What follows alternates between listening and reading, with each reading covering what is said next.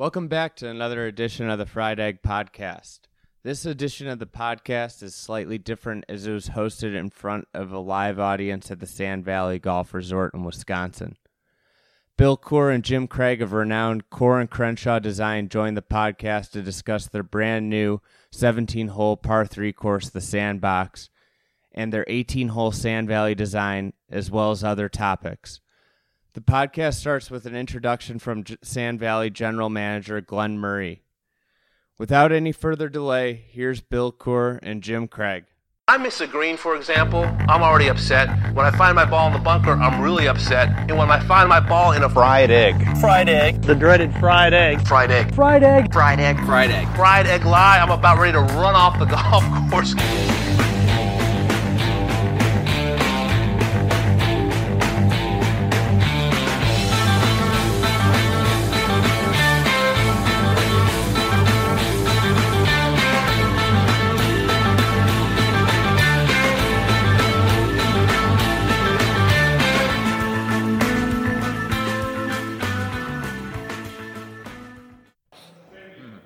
I've got the distinct honor to introduce tonight's panel.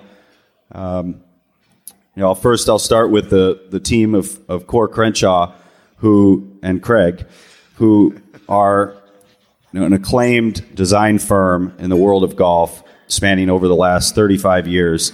Um, their record really goes without saying. Um, I could rattle off a lot of uh, you know very renowned courses like the Sand Hills or Bandon Trails or Streamsong Red or Old Sandwich or Cabot Cliffs, and I'm not even doing that list uh, justice. Uh, the thing that really strikes me the most about your firm is the work ethic. Um, I, you know, as we, I've been in the golf industry for the last 20 years, and you work with a lot of different partners, and your firm works as hard as any anyone that I've seen in the industry in, in my 20 year career. Uh, the other thing that has always been a common theme with working with anybody from Coore Crenshaw is just how they, you know, treat everybody um, with.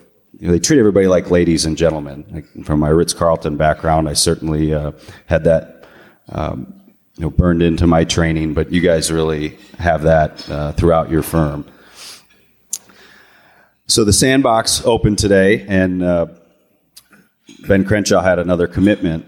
But as we joke about the the sandbox, we often call it, you know, the, the short name for Coore Crenshaw has been CNC, and you know they often refer to it's a CNC design, but we've kind of internally called it a CCNC design because Jim Craig uh, has really been uh, the champion uh, behind bringing this course uh, to life. And if you had any fun on it today, I'd like to hear a little round of applause for that course.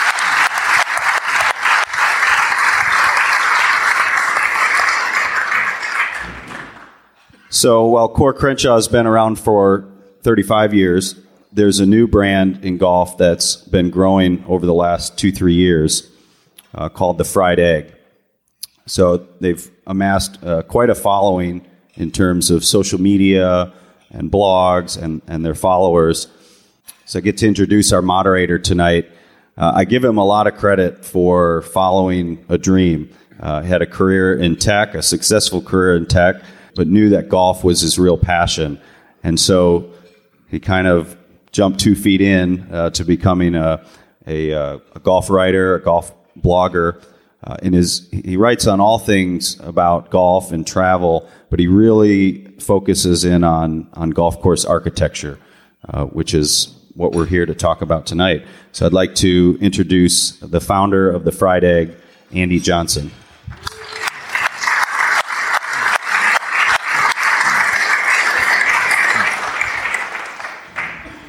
All right. Thanks, uh, everybody. And what an honor to be here with uh, these two gentlemen that have done some incredible work across the world. Um, playing the sandbox, you you get the feeling. I grew up playing at a Muni course, but I also played a par three course down the street, and it makes me think. You know, when I play there, wow, if I had gotten to play the sandbox on a regular basis, how much more golf I would have played as a kid. And I played a lot of golf, so It's it's really a great course. I think from just hearing people walking around the first tee, walking around the resort, the biggest question uh, out there is why 17 holes?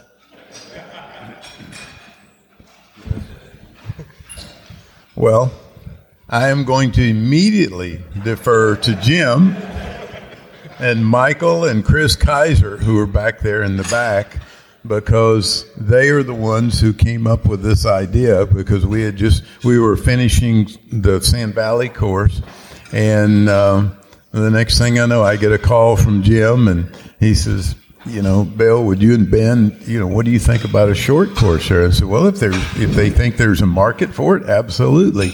But I know particularly Jim. Uh, I'm going to let you finally answer this, but I know particularly you and Michael had had discussions about the the attractiveness or potential attractiveness of that, and uh, and Ben and I just tagged along. Man, we just said we think it's a great idea. Let's see how let's see what we can do. So, Jim, you can you can explain how this idea actually originated. No, you have your own. Sorry. Yeah, we're fancy. Yeah. Just, you're good to go. Just, Is it live? Okay. Well, thanks for being here tonight. It's nice to see all your faces and know that you actually got to play out there. Thanks to, to Glenn and his staff for everybody. They they do a great great job here at Sand Valley, and I'm glad you guys all came. I think we should give a give a nice hand to those guys.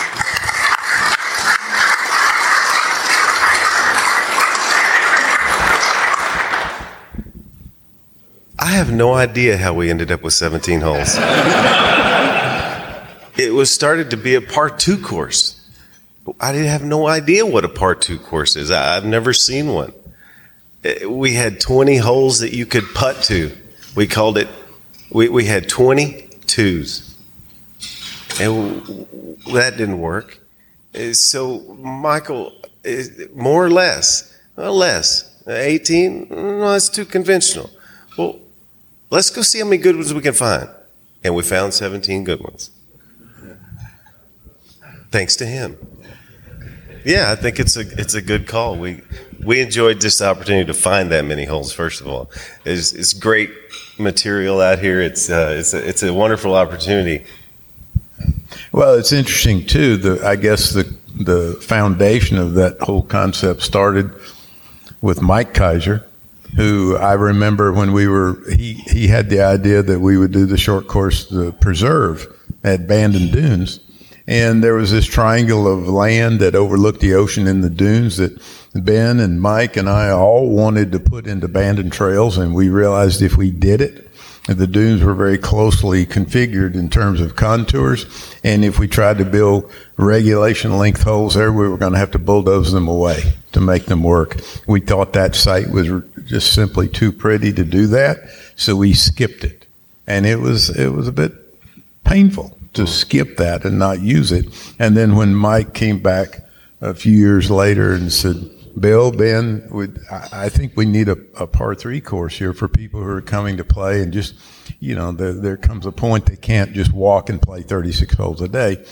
Uh, he said, I think we need a par three course, and I think we all know where it should be. He remembered that, that particular piece of ground where the preserve is. But I guess what I'm getting to, Jim, is I remember distinctly the day, Michael, Chris, that I was with your dad. And I said, Mike, so you want to build a par three course? How many holes do you want it to be? And he said, I don't care as long as it's not nine or 18. Any other number is fine. Just find the best holes you can find and do that and build the, the holes. He said, I don't care if they're 60 yards long or 160 yards long, but build holes that are good enough that you could take any one of them off the par three course and put it on one of the regulation courses and it would be very well accepted. So that's when you look back to Sand Valley, to me personally, that's where I trace it back to, to that idea. And then Michael, Chris, you and Jim took that and, and, and ran with it here and produced what you played today. So, thanks to the success of the preserve and now and many other short courses around the country, it's become really a big trend. And I think the demand for short courses is up. when you guys go about designing a short course, how does it differ from that of a regular? Well, I think Andy, for me, it, it's it's you get an opportunity to do some things that you probably would not be able to do on a regulation length course. For those of you who played today, a prime example of that is the the third green, which is what we refer to as the double plateau green. To those who might not know that concept, it's the green out there It looks like it's got two matchboxes buried in it with a trough in between. And uh, that's a very famous green at the National Golf Links in Long Island. But, and it works there on the 11th hole. But generally, it's hard to make something that extreme work in a regulation golf course, and and uh, we just felt like that we could do those kind of things on a on a short course. And Jim, again, leading this whole thing with the Keiser family, said, "Let's come up with some of the neatest stuff that we've never been able to do."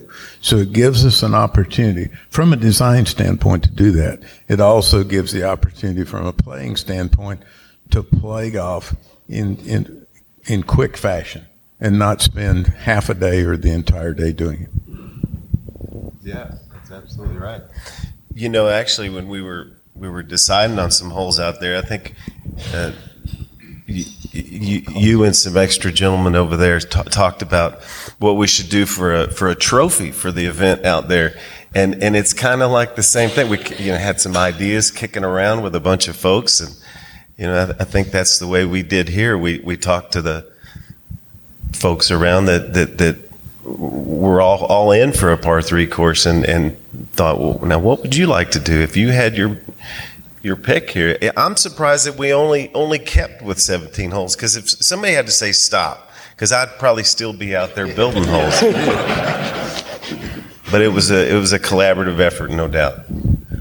And I guess Andy too, from the standpoint, if you're in our business, and particularly if you're one of the younger guys working in this in this business so much of that time is spent just trying to fulfill someone else's concept or someone else's the principle for whom every, whom you work or something.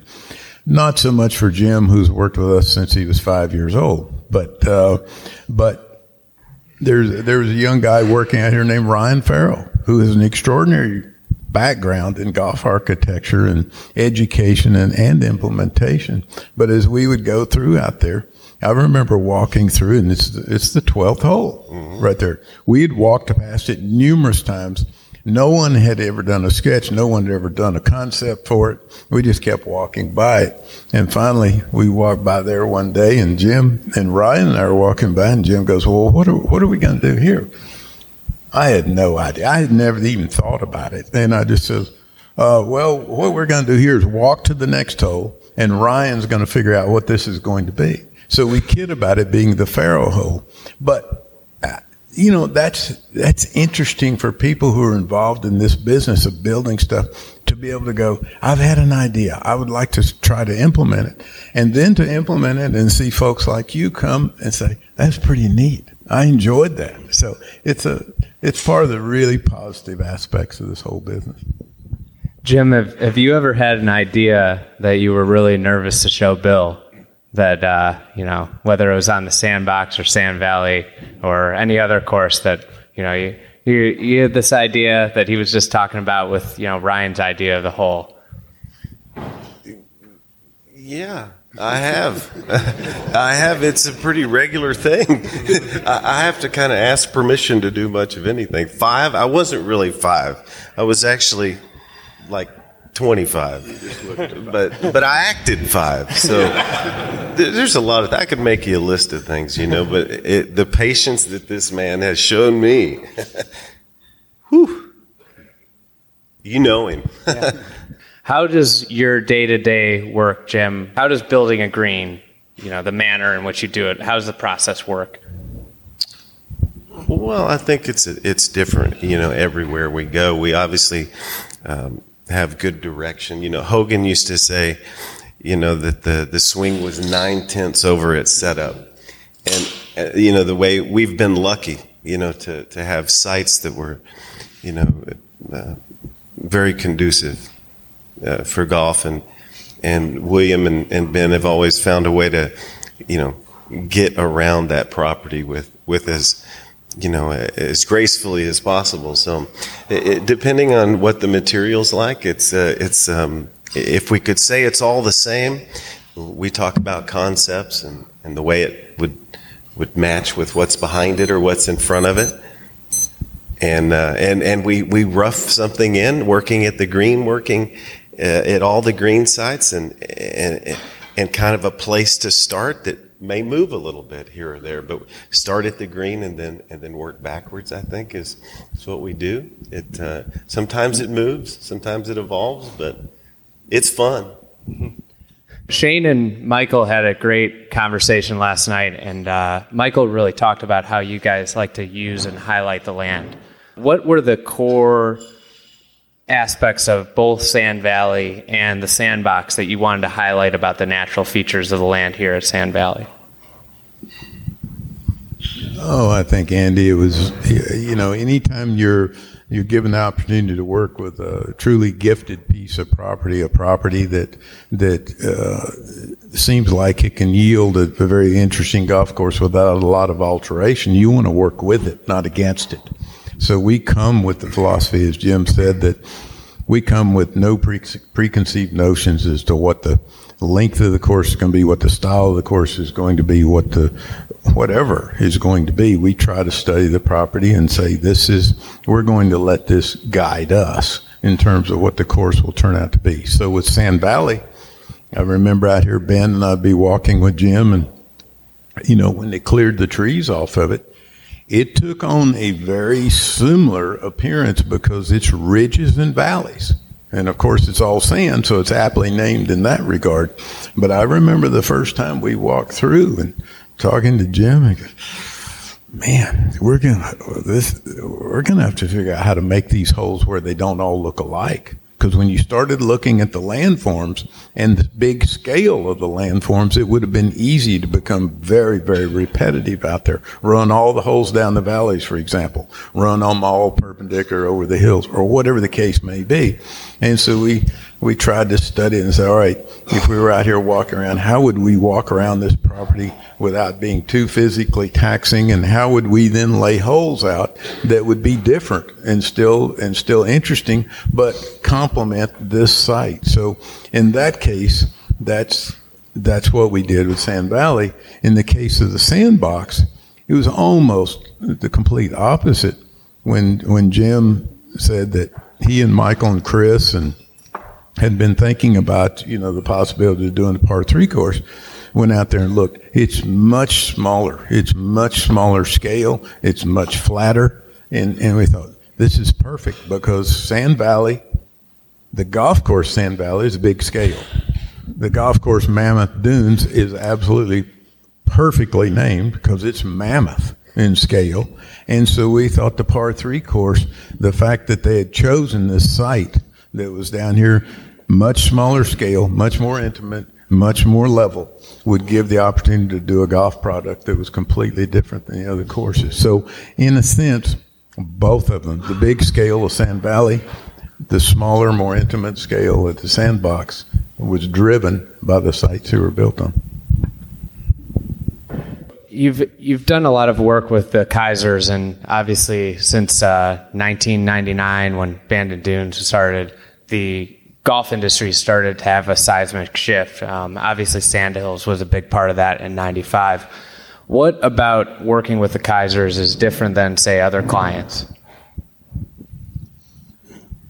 Oh, this is hard to say with these guys sitting in the room, but uh, it's my job. You got to ask the yeah, hard questions. Yeah, I know, Andy. You did. You did. You did. Um, this family has done so much in been so positive for golf, not just in America, but in the world. They are changing the way people perceive golf. People for so many years perceived that the very best golf courses in the world were exclusive. They were private. They were hard to, to get, you know, to, to get access to. And their whole concept is exactly the opposite. Let's find sites that are site driven, not demographically driven. They're driven by the contours of the ground to produce the most interesting courses, not the population that happens to be or not be adjacent to it. And so they took that concept and then said, and we want it to be public access. Mike Keiser was a founding member of the course we did at Sandhills. And that, that in itself is special. But the fact, you know, he looked and said, I wish, I wish everybody could see the Sandhills. I wish it could, it could happen. But then to say, now, my family and I are going to go try to present opportunities for people to experience that type of golf, but do it in a, in a public access arena is, is truly special. And, you know, in our, in our business, Andy, the best you, the, the greatest thing you could ever hope for is to be given a truly special site and the freedom to work with it, not work for an owner who lords over you and says, I want this, I want that, it's going to be this, I don't like that, that type thing. And, and Mike and now Michael and Chris and the family, um, they don't do that. They give you the opportunity to work with something extraordinary and the freedom to work with it. And are they involved? Absolutely and that's the for the betterment of each project. But um, I think history will record that this family will be hugely impactful in in the in the evolution of golf in a most positive way. And I, you know, Michael, Chris, I've said to your dad numerous times, Mike, you've given us so many opportunities. Maybe it's time for somebody else to get to experience this.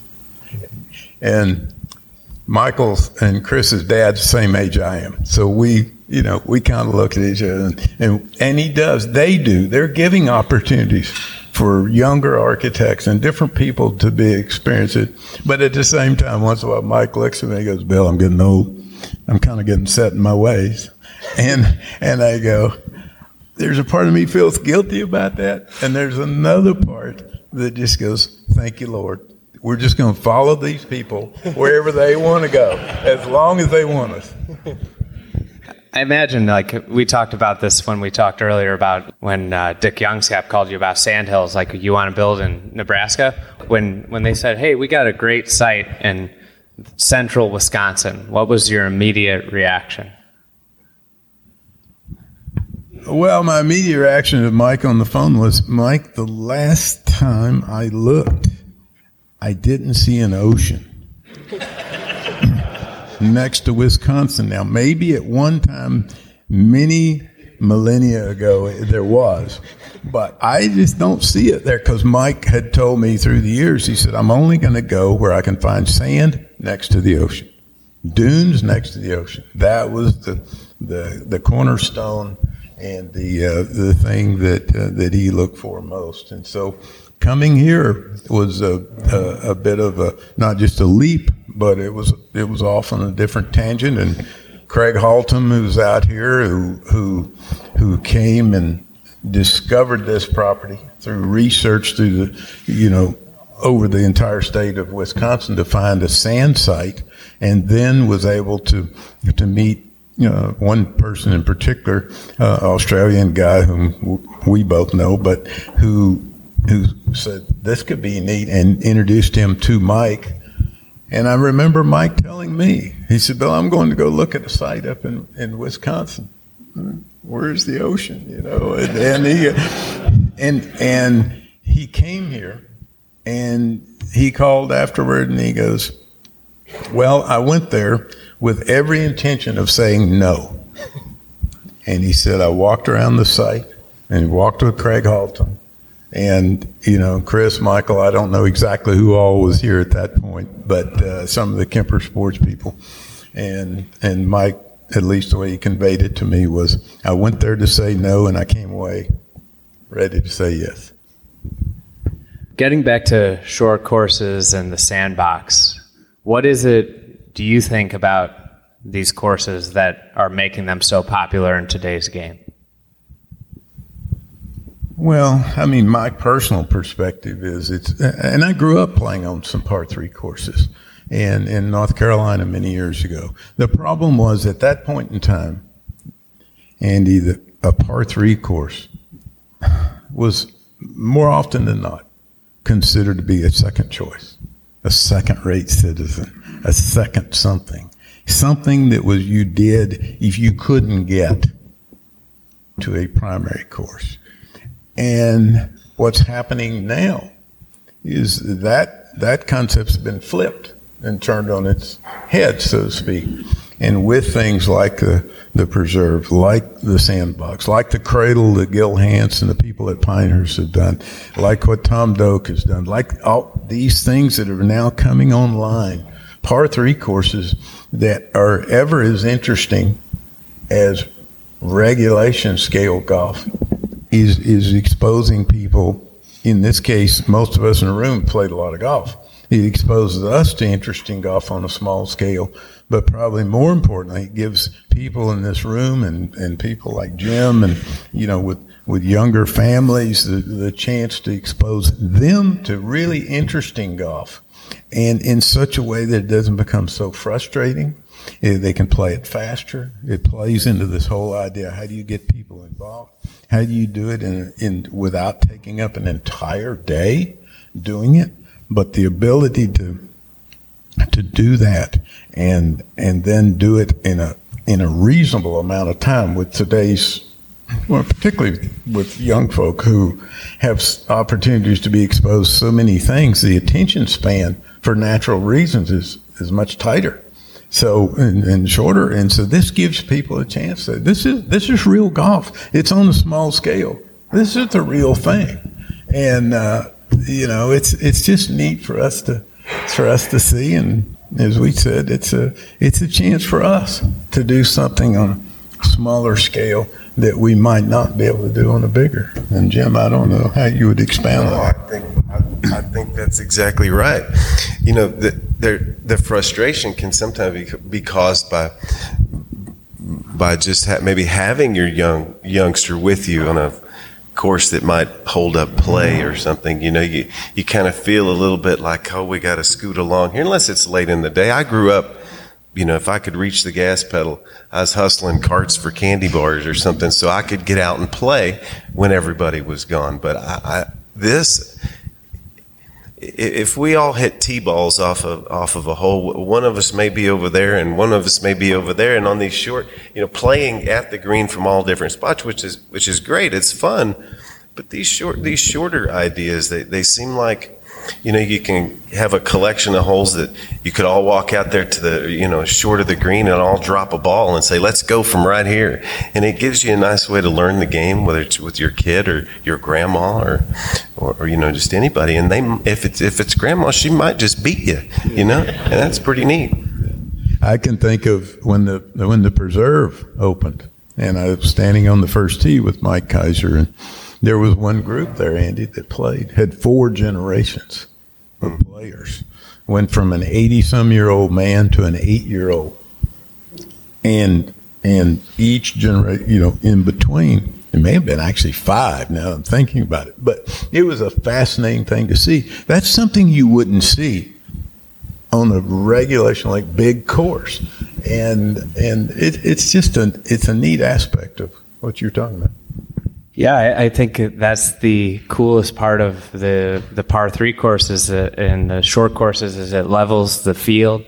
You know, you could, you know, the 80 year old could win or the eight year old could win, and everybody's on the same level. Um, what did you guys learn from doing the preserve that you might have changed or you know made better doing the sandbox? Well, on the one hand, they're completely different because the terrain's different. The thing they have in common is that uh, sand, sand base. But the biggest thing of all is the. Uh, I'm not sure any of us knew how well received the preserve would would become. And so it was on a bit steeper terrain. So when we were doing the tees, the tee surfaces there are somewhat smaller than here. And through the years, we found that, quite frankly, they're too small. and been trying to expand some and this, that, and the other. So when we were about to embark on this, one of the first things, uh, Jim and Michael and Chris went out and walked the preserve, talked to the superintendent out there about what the issues were, and it was absolutely we need more tee space. So you'll see tees here, although they may not look big any individual level you're on. When you start looking, they they spread out and they meander here and there and all around, and uh, not only provide different angles but more usable space. Jim, were there any uh, unique uh, stories or or challenges that you encountered during the construction phase? You know, just seeing my face every day is a struggle for everybody. You know, it's it's like, oh Lord, here he comes. How long is he going to stay today? And you know, I I I I think taking everybody's ideas that that we were presented with and and and uh, and making them happen was was it's it's easy to talk about stuff, you know, but but actually making it happen is another thing. So it's it's a it's it's a hard you know it's, it's a lot of uh, it's a heavy load to to to have a great idea and, and start in there at it. You know, it's it's a tough one. So. Um, I think everybody gave it their all. I mean, it, it's a pretty pretty darn neat deal, and I think it's only going to get better out there when the surface gets a little like this. I think for the game, it's a good a good thing to take your eyes out of the air and put them on the ground and you start to make sense of what what's out there. So yeah, yeah. I, I went around and was hitting just a six iron this afternoon. Yeah. It was a lot of fun. You, yeah. you, could start to get imagination back, and it's funny. I I was recently watching like a 1940 PGA mm. championship. And that was the only shot these guys were hitting were along the ground. And it's so weird, you know, a guy's 100 yards out and he's just like running a ball up to the green. It's something you don't see today that is all of a sudden acceptable and it's there. You just nobody uses it. You know, it's like it's like the, somebody asked uh, Michael about golf carts last night, and and and I, and I loved it. He said, "Well." how much do golf carts cost? How much do you pay for rent? And, and, he didn't know the answer. I thought that was great. Like, you, you know, the, the thing that wasn't really in there was the, the opportunities that that that also offers with turf. You know, you can you can't hardly have a golf cart on fescue unless you have a cart path. And and when when you can grow fescue, that that creates a whole nother game. The ground game is, is, is a game that you know if the course were solid bent grass, it would certainly limit you, you know, as to how that ball's going to react. And, and and I think that's that's a great you know, tribute to their belief in the game, and, and it gives us a chance to hit those shots that we see in Scotland. You know, that that uh, that are super fun and all that ground you can you can play over. It's just it's, it's just a different game. It really needs. So. We uh, open it up from for questions from the crowd. Who's got them? So the question is, how much of your design is done in on the computer versus the field, and then once you get out on the ground, how much does it change? Well, if you're asking me, I'm. I'm he has no email address. Yeah. yeah. I don't think he could turn one on. Yeah. Look, look, look. Yeah. His wife counts the steps. She's, yeah. She, yeah. He, he, he can't even charge this thing. Yeah, yeah. He does. He does use emojis though. He does. He does. Yeah. No, Ben and I, Jim not so much, but Ben and I are lumbering dinosaurs waiting for extinction who do not either use a computer nor have an email address or anything like that. So I've never used a computer in my life. I wouldn't know what to do with it than just open it and, and look at it and wonder what to do next. So we're we're still very much the old fashioned way. And and I'm not saying this is right. You know, if if you were if I were Jim's age or Andy's age or something and really trying to get established in the golf design profession, obviously I couldn't do it. But given the background and things can still go out there and just wander around with topographical maps and make notes on it and and but uh, mentally just just visualizing and getting a sense of the property and how do you walk across it and if this does it have any attributes for golf or or not? And and if it does how would you start to to visualize a golf course being laid out on this. I mean, in our case, it's generally trying to figure out a circulation pattern. How would you go out there and walk around the property? Uh, people do it with computers all the time. The vast majority of people do. We're still the old way of, well, let's go out there. Let's take two or three days or four or five days and let's walk around. And if I were coming out here not even thinking about golf, how would I want to walk around this property to see the most interesting elements and do it in such a way I don't feel like I'm it's so physically demanding. I mean, yeah, it, it's I still to this day believe that's a good way to go. And once you can get a kind of a sense of the property and a sense of how you would travel around it, then you start to try to figure out how to break that into into terms of, of golf and golf holes. But we we I guess specifically to your question, we use the computer zero and the rest of it is you know so, depending on what degrees. So when when Bill has an idea for a hole, uh, how does he present it to you? Does he just you know does he just say, hey, you know, this is what I'm thinking, and you you go do it? Yeah, I, th- I think so. Yeah, yeah. You know, I think every site challenges us a little bit to come up with, with something on our own, and like like Ryan's hole out here, you know, he we kept walking past it, and finally we said, "Ryan, do something," and he did. So I, you know, I, there, there's all kinds of ways, but he, he has so much direction. His mind is like a computer. You know, he, he makes it sound like it's just, oh, just a little pleasant. He's like that Ross guy that used to do the paintings. oh, and here's your happy little tree over here, and paint your. But it, it, it yeah, it, he, he puts he, he, there's not a minute or, or a place that he doesn't think about. And i think one of the greatest things to see is is i don't know that i've ever actually done what he's asked me to do. He gets there and goes oh geez. How are we going to make chicken salad out of this? And somehow he does. He finds good in just about everything that we do. And it may not be exactly what he was thinking but it's it, we we're able to do something different, and we keep changing every day. We don't ever do it the same way. I can guarantee you that.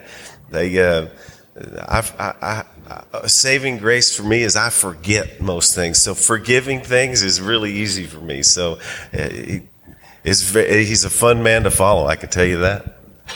Well, I will say this. I won't get off too much on a tangent here. I hope, but uh, Ben and I for years have said we are so fortunate. I mean Jim is sitting here tonight. There are other there are other people who've worked with us for years who are equally talented and, and extraordinary people. And one of the great misconceptions in golf architecture is that there's some one person who walks out on this site, has every idea, every concept preconceived or figured out, and gives it to a someone to go build. That just simply does not happen. And if it does, the golf course is not going to be very good. We have, we have through all these years tried to work with extraordinarily talented people and, and give them the freedom to work too. Just like the Keisers give us the freedom to work, we try to give Jim and the other guys the freedom to work because you know how talented they are.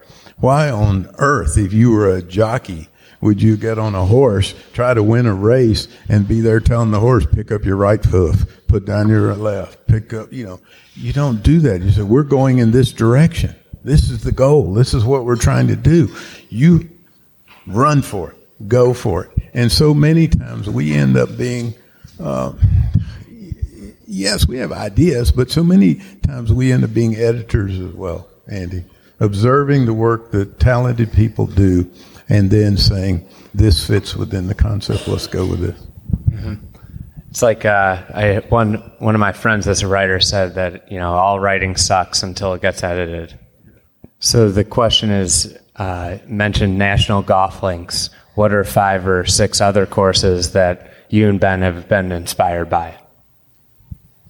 Oh, I don't know. I mean, probably we would pick many of the ones you, the folks here tonight would pick. But Ben and I both grew up playing on uh, Well, I grew up playing as a kid some around a lot of Donald Ross courses, but then when I was in school at Wake Forest, there was a Perry Maxwell golf course literally adjacent to the campus, and that course influenced me so much. Ben, in, when he was a kid, grew up playing on the Austin, the original Austin Country Club, which was a Perry Maxwell course. So we had that in common as to uh, uh, Perry Maxwell did some of the most incredibly artistic greens ever.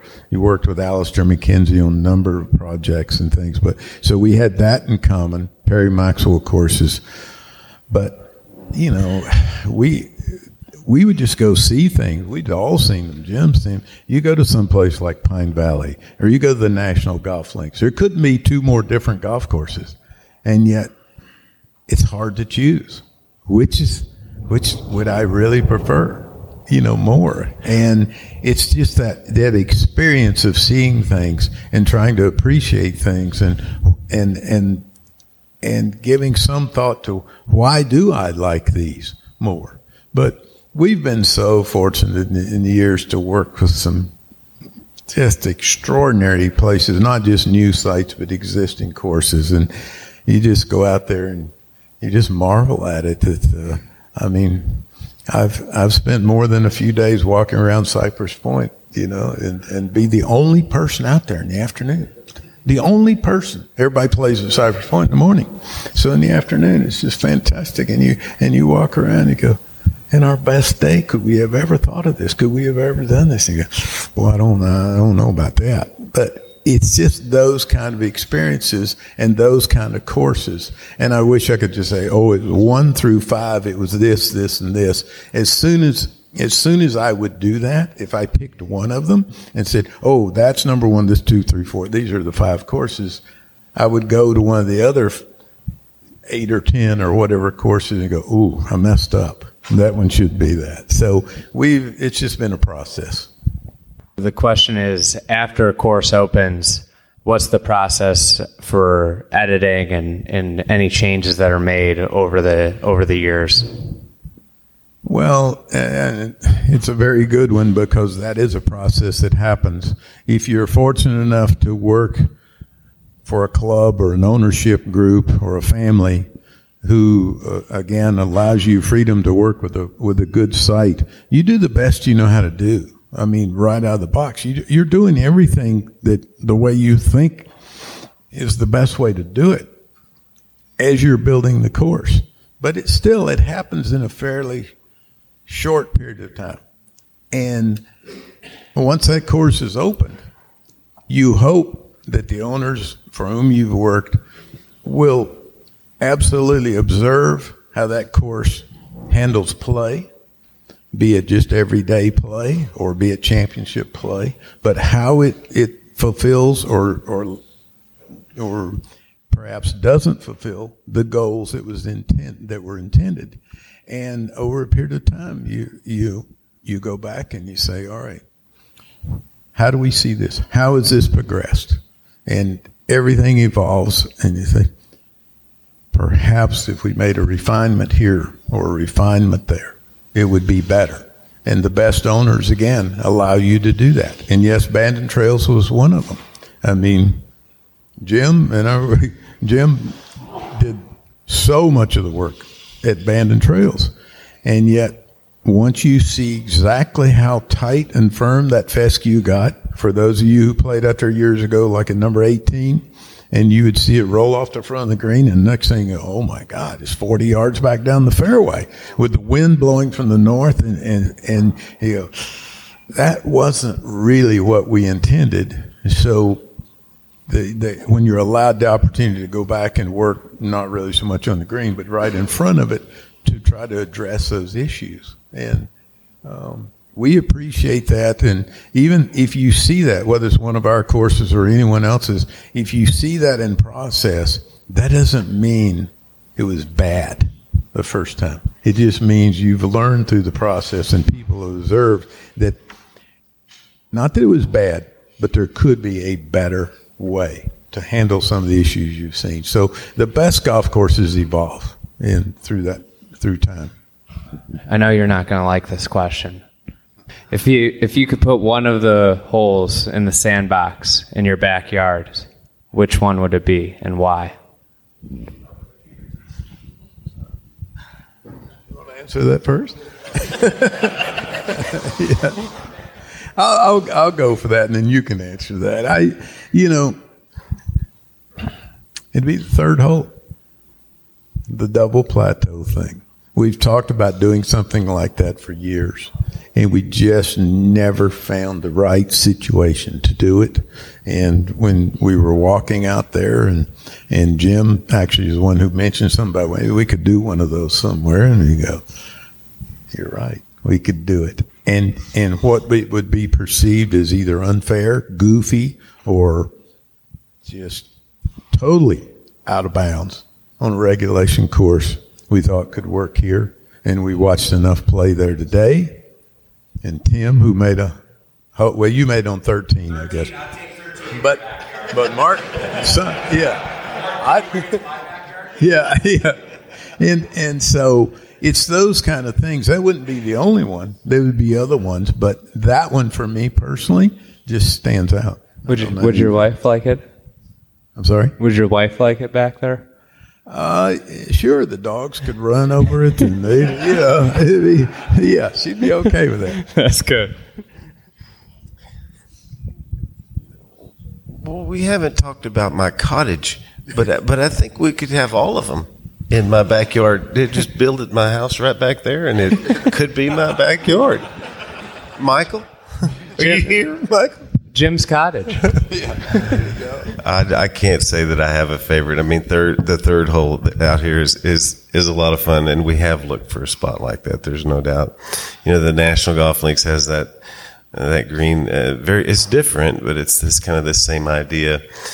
Uh, there's so many of them. You, you know, I just I don't know that I have a favorite. I would just ask you to pick one, and I'd say thank you very much. Yeah, it's, it's probably like picking your favorite kid. yeah, right. All right. Well, thanks so much for uh, being a part of this, and uh, awesome course, and congratulations on uh, you know another home run. Thank you, Andy, and thank all of you for coming. We really do appreciate it. We hope you enjoyed the experience. And, you know, David Kidd's course is going to open here soon. And Sand Valley, who would who would have thought? The Keisers have done it again.